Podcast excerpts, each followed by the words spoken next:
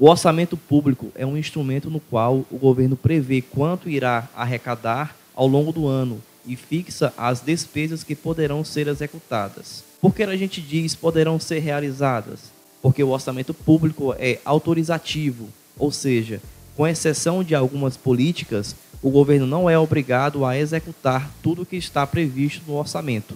Por ser autorizativo, talvez essa seja a principal dificuldade para a concretização das políticas voltadas para a área da infância e juventude, já que o governo não tem a obrigação de executá-las.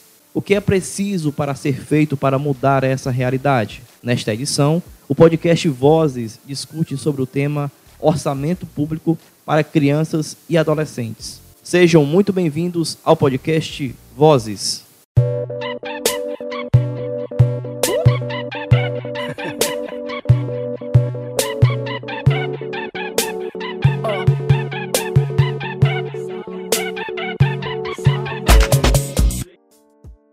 E aí, pessoal, tudo bem? Estamos começando mais um podcast Vozes do Instituto Terre des Hommes Brasil. Esse é um espaço criado para dar voz a você, adolescente e jovem que se interessa sobre diversos temas relevantes à sociedade. Eu sou o Jair Melo e, nesta edição, vamos discutir sobre orçamento público para crianças e adolescentes. Segundo dados da Secretaria Municipal de Finanças de Fortaleza, a CEFIM, em 2017 houve uma redução de 99,1% em relação ao ano de 2016 na execução orçamentária do projeto Ponte de Encontro, política voltada para crianças e adolescentes em situação de rua. O programa Adolescente Cidadão, de responsabilidade da Fundação da Criança e da Família Cidadã, teve uma redução na execução orçamentária de 98,7% em 2017, se comparado ao ano de 2016. Também em 2017, Fortaleza investiu por cada criança ou adolescente apenas R$ 1,60, ficando com o quarto menor investimento entre as capitais brasileiras. Nesta edição do podcast Vozes, vamos falar sobre orçamento público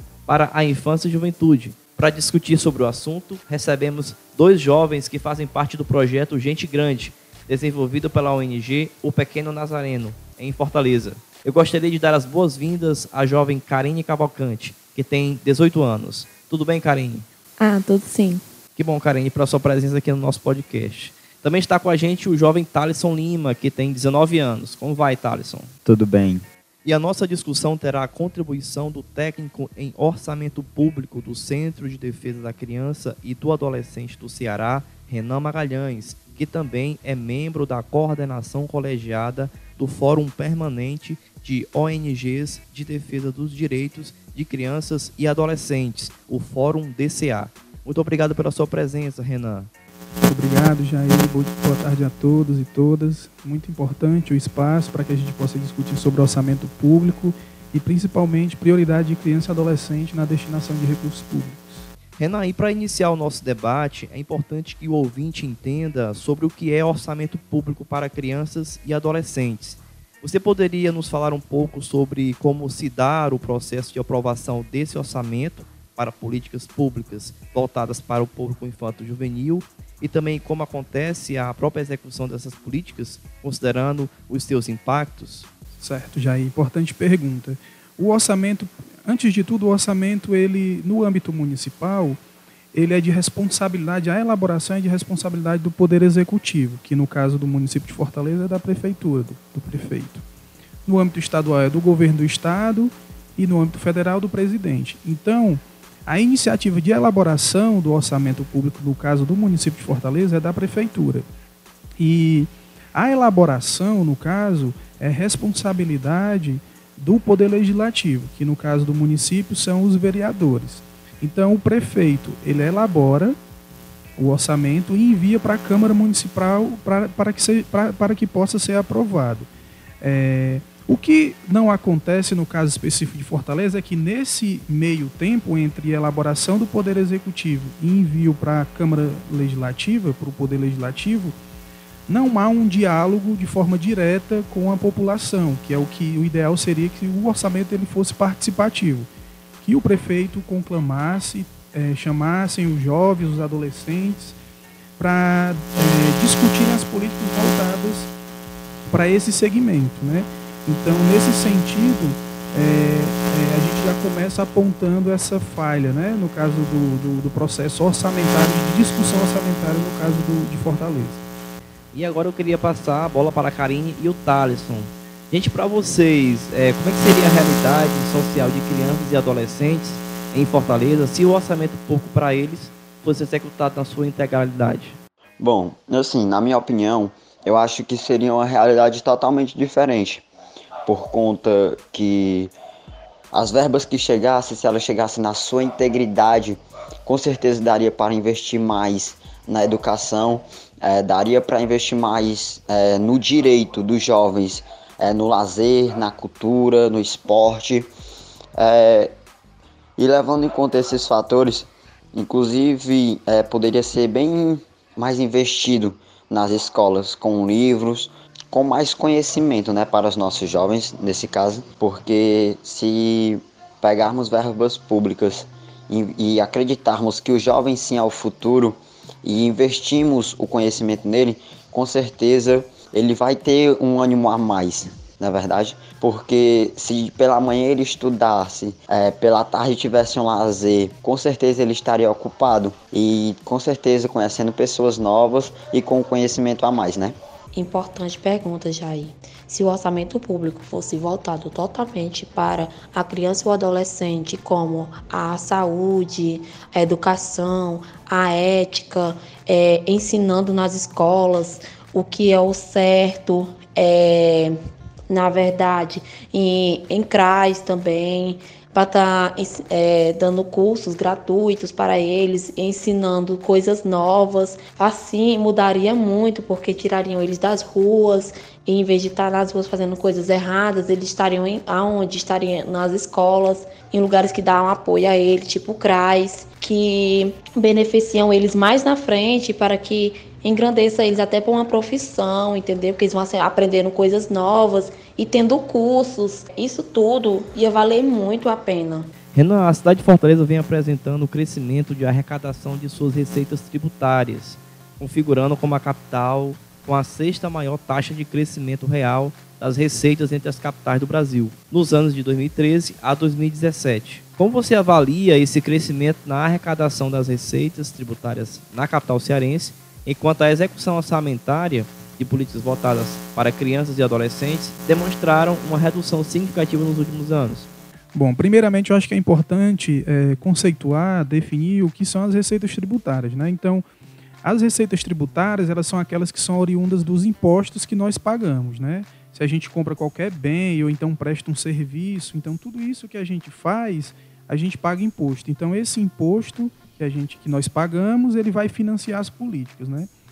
É, a minha avaliação em relação ao crescimento das receitas né, tributárias em detrimento da, da redução das políticas para criança e adolescente, na verdade, ela, esse, esse, esse cenário ele configura como uma contradição. E aí, é, no orçamento público, a gente trabalha com a concepção de conflito alocativo. É um nome feio, mas cabe é, uma definição que é muito importante, que faz sentido na vida, na vida de todos nós. Conflito alocativo é porque quando o gestor público, o prefeito no caso, ele vai pensar o orçamento ou executá-lo, ele vai destinar recursos, e a gente chama isso de alocar recursos, então ele destina recursos é, para aquelas áreas que ele avalia que são prioridade. Então, a partir do momento em que tem um crescimento da receita tributária, né? É, Fortaleza é a sexta capital com maior taxa de crescimento de 2013 a 2017. E aí esses, esse recurso ele não é revertido em melhoria das políticas para a infância e adolescência. Na minha avaliação, a gestão municipal está deixando bem explícita que as políticas para crianças e adolescentes não têm prioridade na execução do orçamento público de Fortaleza. A especialista em educação e políticas públicas, Maria de Salete Silva, fala em vídeo disponibilizado no canal do Prêmio Itaú Unicef no YouTube da importância da efetivação dos direitos das políticas públicas para crianças e adolescentes, que perpassa também pela execução do orçamento público voltado para a área da infância e juventude. Vamos escutar um trecho de sua fala no vídeo. Eu acho que a maior preocupação que a gente tem com relação à situação das crianças e adolescentes hoje no Brasil, ela, ela sempre vai para o mesmo, vamos dizer assim, ela, ela leva a mesma preocupação que é a questão do impacto das desigualdades na situação de cada criança e cada adolescente. Nós não podemos mais falar de uma situação generalizada de é, políticas que, que protegem ou que não protegem quem tem acesso ou quem não tem acesso. Por isso é que a gente sempre fala que direitos eles são para todos e são para cada um. Então acho que o grande desafio hoje dessa situação da criança e do adolescente e de sua vulnerabilidade é ter um olhar sobre as situações específicas, sobre como é que se chegou aquilo e o que é que deve ser feito em cada uma dessas situações. Se a gente não entender dessa forma, a gente fica com políticas que, de maneira geral, são muito boas, mas elas não têm a possibilidade de atender as demandas e as situações específicas de negação de direito. E voltamos novamente com o nosso debate, que nessa edição discute com vocês o orçamento público para a infância e juventude. Né? E eu queria voltar novamente para a Karine e para o Thaleson e perguntar a vocês, né, na opinião de vocês, como a sociedade pode contribuir na luta pela garantia da execução do orçamento público para políticas públicas voltadas para as crianças e os adolescentes? Bom, o principal meio que os jovens, não, não cito só os jovens, mas sim a população, mas os jovens, porque sim é o futuro do país, é se ponderando e tendo certeza concretamente que a única arma para lutar é indo para as ruas, é, indo buscar pelo, pelos nossos direitos, que de certa forma não chegam até nós, principalmente os jovens. Então, a principal arma que, que nós temos hoje é a gente buscar o conhecimento para lutarmos pelos nossos direitos, é, indo para a rua é, e sempre buscando conhecer cada vez mais e mais é, os nossos direitos, porque tipo se a gente buscar, de certa forma, o conhecimento, a gente vai saber o que é nosso por direito e daí a gente sim vai poder reivindicar aquilo que é nosso. Bom, concordo com o Thales. É, na verdade, também eles poderiam, até mesmo nas escolas, estar é, tá levando o assunto para que eles possam também estar conhecendo e abordando os assuntos, sim, porque né, eles podem estar tá tendo um conhecimento, eles podem também estar levando nas escolas é, informações é, tratando do assunto para que eles fiquem bem informados e possam estar buscando seus direitos. Renan, você poderia compartilhar conosco um pouco da sua experiência nesse processo de reunir esforços entre as organizações, inclusive com a participação direta de adolescentes e jovens é, nos espaços de discussão, nos fóruns e também nas manifestações, visando sensibilizar o governo municipal a priorizar o orçamento para a área da infância e juventude? Bom, é, como foi falado no início, eu faço parte de uma organização chamada Centro de Defesa da Criança e Adolescente, que é o SEDECA Ceará.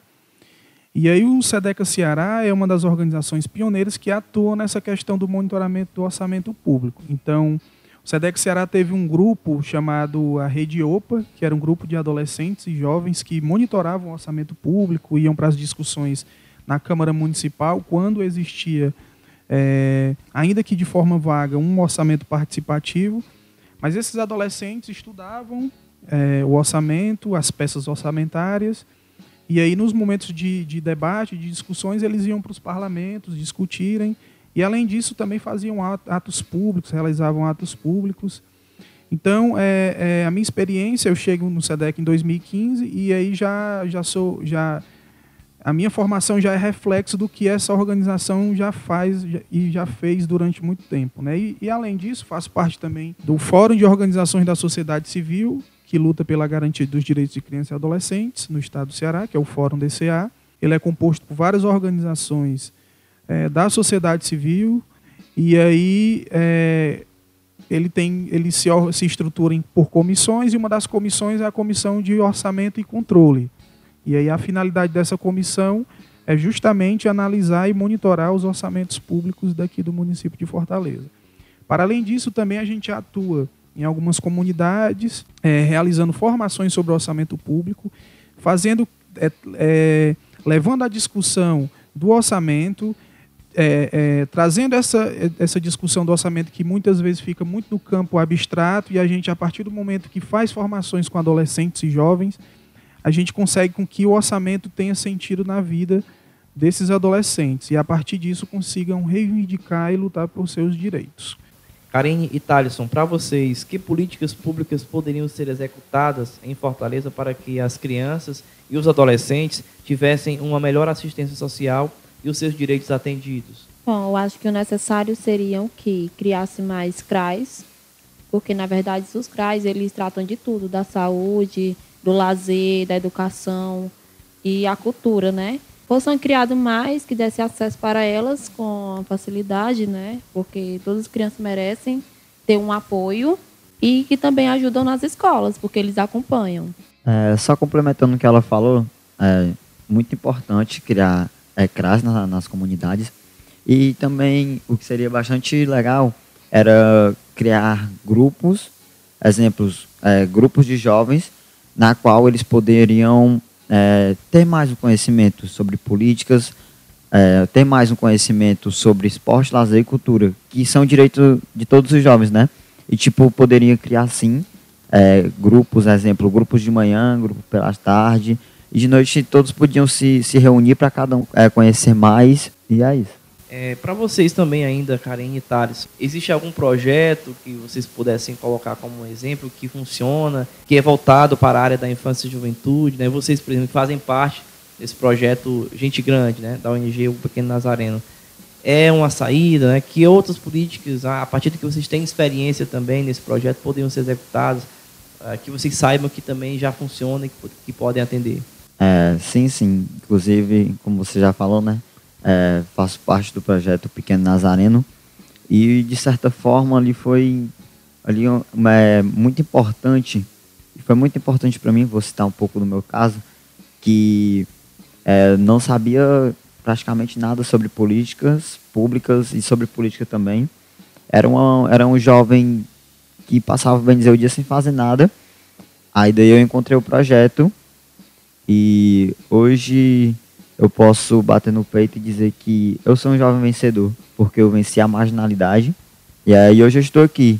Por isso, sim, a importância de, de ONGs, né? Porque se eu não tivesse encontrado essa ONG, eu poderia estar onde agora? Então, é isso. Sim, conheço sim. E também faço parte do projeto Gente Grande, que é na ONG do Pequeno Nazareno. E lá é um, um canto, sim, que você pode ter conhecimentos, eles ajudam você a, a ter mais informações, até mesmo, até questões psicológicas, eles ajudam muito. E ajudam também a tirar crianças da rua, como o Pequeno Nazareno, ele faz ele tem um projeto para tirar crianças que não têm que não têm lazer. O Pequeno Nazareno tem um abrigo que na verdade pegam crianças que precisam e através de doações a gente consegue estar com eles e ajudando eles também. Então é uma boa. O que a Karine e o Talisson fala, né? E aí eu queria muito, e aí vou concordar muito. Na verdade, isso é expressão é, de uma ausência de uma gestão municipal eficiente e que garanta direitos, né? A partir do momento que você reduz a equipe de educadores sociais que fazem abordagem social de rua de crianças e adolescentes que estão em situação de rua, é, isso limita a capacidade de atuação do profissional ao centro da cidade. Mas as crianças e adolescentes, por exemplo, que estão nos terminais ou então nas comunidades mais distantes do centro, elas ficam desassistidas. E aí também é importante é, destacar que em 2017, Fortaleza ela foi a quarta capital do país que menos investiu que tem um menor investimento per capita, ou seja, investimento dividido pela população em assistência social. E aí, na fala do, do, do da Karine e do Thalisson, fica evidente, por exemplo, quando eles apontam e diagnóstico que tem que ter mais CRAS, mas também tem que ter mais CRES, conselhos tutelares, né, o fortalecimento do ponto de encontro e de outras políticas voltadas para a criança e adolescente. Então, é, concordo muito com a fala deles e, na verdade, essa reivindicação ela só na, ela, ela expressa uma, uma ausência de políticas, né? Karen e Thaleson, vocês acham que é, a juventude, né, poderia se envolver mais nessa luta? Falta alguma coisa para que vocês se engajem mais, se reúnam em coletivos e lutem pelos direitos das crianças e dos adolescentes? O que, que, que falta de mobilização para que vocês estejam mais engajados nesse processo né, para a luta da garantia dos direitos de crianças e adolescentes, partindo também do orçamento público, que tem tudo a ver com o que a gente está tratando aqui? Meio, eu acho que assim, falta apoio. Principalmente muito apoio, porque, é, de certa forma, se nós pegarmos jovens empoderados e ali criar grupos com uma pessoa que tenha uma voz forte, assim, principalmente na prefeitura, é, nos governos, a gente poderia sim estar tá lá é, reivindicando pelos nossos direitos e tá lá e para mostrar para as pessoas que nós podemos sim ser diferente. E tipo é, mudar um pouco esse esse dilema. Ah de que foi da periferia vai ter é, mais um marginal isso e aquilo é tipo mostrar diferente para eles. E mostrar diferente para nós mesmos entendeu? Como o Thales falou o que falta é apoio mas também é, acho que se eles ajudassem também em questão de investimentos eles poderiam sim mudar, mudar isto, porque onde mais morrem é, crianças e adolescentes são em periferias, onde eles poderiam estar criando projetos para eles, para que possa estar mudando isso. É, Renan, no caso, em relação à participação da juventude nesse processo, né? Além das organizações, o que, que ainda falta, assim, você que está bem assim, envolvido nessa atividade com os adolescentes também, com as instituições, o que é que faltam, né? O que, que você vê ali que dificulta um pouco a participação ainda maior deles nesse processo. Assim. Qual é a análise que você faz em relação à participação da própria juventude nessa luta? Bom, é, primeiro que é, é importante destacar que o orçamento, é, inclusive isso por parte do poder público de um modo geral, não só o poder público municipal, ele é colocado de uma forma que só quem consegue entender são pessoas técnicas. Então, então já tem, esse, esse, esse, já tem essa premissa colocada de que as pessoas não vão entender, então elas devem ficar do lado de fora e não discutir. Então, então a gente atua na perspectiva de tentar desconstruir essa ideia. Né? Ah, existem grupos de, de adolescentes e jovens, sobretudo nas comunidades, nas periferias, que a gente tem contado que eles são coletivos autônomos, que, que já vêm atuando nessa, nesse sentido de, do, é, do monitoramento na pressão, sobretudo nos equipamentos culturais, inclusive é, realizam eventos como os rolezinhos, que inclusive o Estado não entende e acaba entrando de forma muito truculenta e acabando, mas existem, a gente sente que já tem grupos de os coletivos é, já estão, assim, vem se fortalecendo. E aí, é, no que diz respeito à questão do orçamento, é, o que pode avançar, na verdade, é, dentro do rol das atuações dos coletivos, que a gente também volte cada vez mais o olhar para essa questão do orçamento público, de formações, formação e incidência. Formação e incidência eu acho que é, que é, que é um diálogo perfeitamente possível. Né? E é isso que a gente lá no Fórum DCA, no SEDECA, tem tentado fazer. Né? Ainda tem uma certa relutância, é, por parte de alguns coletivos, mas a gente tenta enfrentar e, e, e, tentar fazer com que o orçamento de fato tenha sentido, porque tudo que a gente está conversando aqui na fala muito forte do Thaleson e da Karine é isso. É, a gente está falando de orçamento público e principalmente de garantia de políticas, né? Garantia do funcionamento dessas políticas. Se não tem orçamento, não, não existe funcionamento adequado dessas políticas. Gente, chegamos à conclusão de mais uma edição do podcast Vozes. Vocês poderiam deixar uma mensagem final para os ouvintes que estão com a gente até aqui? Bom, só para finalizar a nossa conversa, né? É, eu queria dizer a todos, todos os ouvintes que estão escutando é, para não se intimidar é, com nada e, e ter total convicção de que os jovens sim são o futuro e de acreditar no, no, nos nossos jovens e não descriminalizar é, pelo estilo, pelo jeito e, acima de tudo, pela cor. Bom, queria primeiramente agradecer é, a todos os ouvintes que vocês possam é, ir atrás de seus direitos e não calar, é, não se calar, mesmo que tenham medo, e vamos à luta por nossas crianças e adolescentes. Obrigada. Queria agradecer a oportunidade do Jair, da TDH, todo o cuidado que, que, que, vocês tiveram com a gente, agradecer os ouvintes, parabenizar também pela importância do programa, é, além de tratar sobre orçamento público, né, é, oportunizar também que, que jovens como, como o Thaleson, a Karim também estejam aqui fazendo suas avaliações, fazendo suas críticas, suas percepções. E aí queria deixar como mensagem final é isso: é não nos cansemos, é, sigamos em luta, é, meninos e meninas no poder. Obrigado, pessoal, pela participação de vocês. Esse foi o podcast Vozes. E eu agradeço a presença da Karine, do Thaleson, do Renan e de todos os ouvintes que estão com a gente até aqui. Você que acompanha o nosso podcast, envie sugestões de temas acessando o nosso site tdhbrasil.org. Para conhecer mais do Instituto Terre des Hommes Brasil, acesse as nossas redes sociais, Twitter, Facebook, YouTube e o Instagram. É só buscar por TDH Brasil. Espero que esse momento tenha acrescentado boas reflexões a todos os nossos ouvintes. Esperamos contar com a escuta de vocês na próxima edição do Vozes. Aguardo vocês lá. Tchau!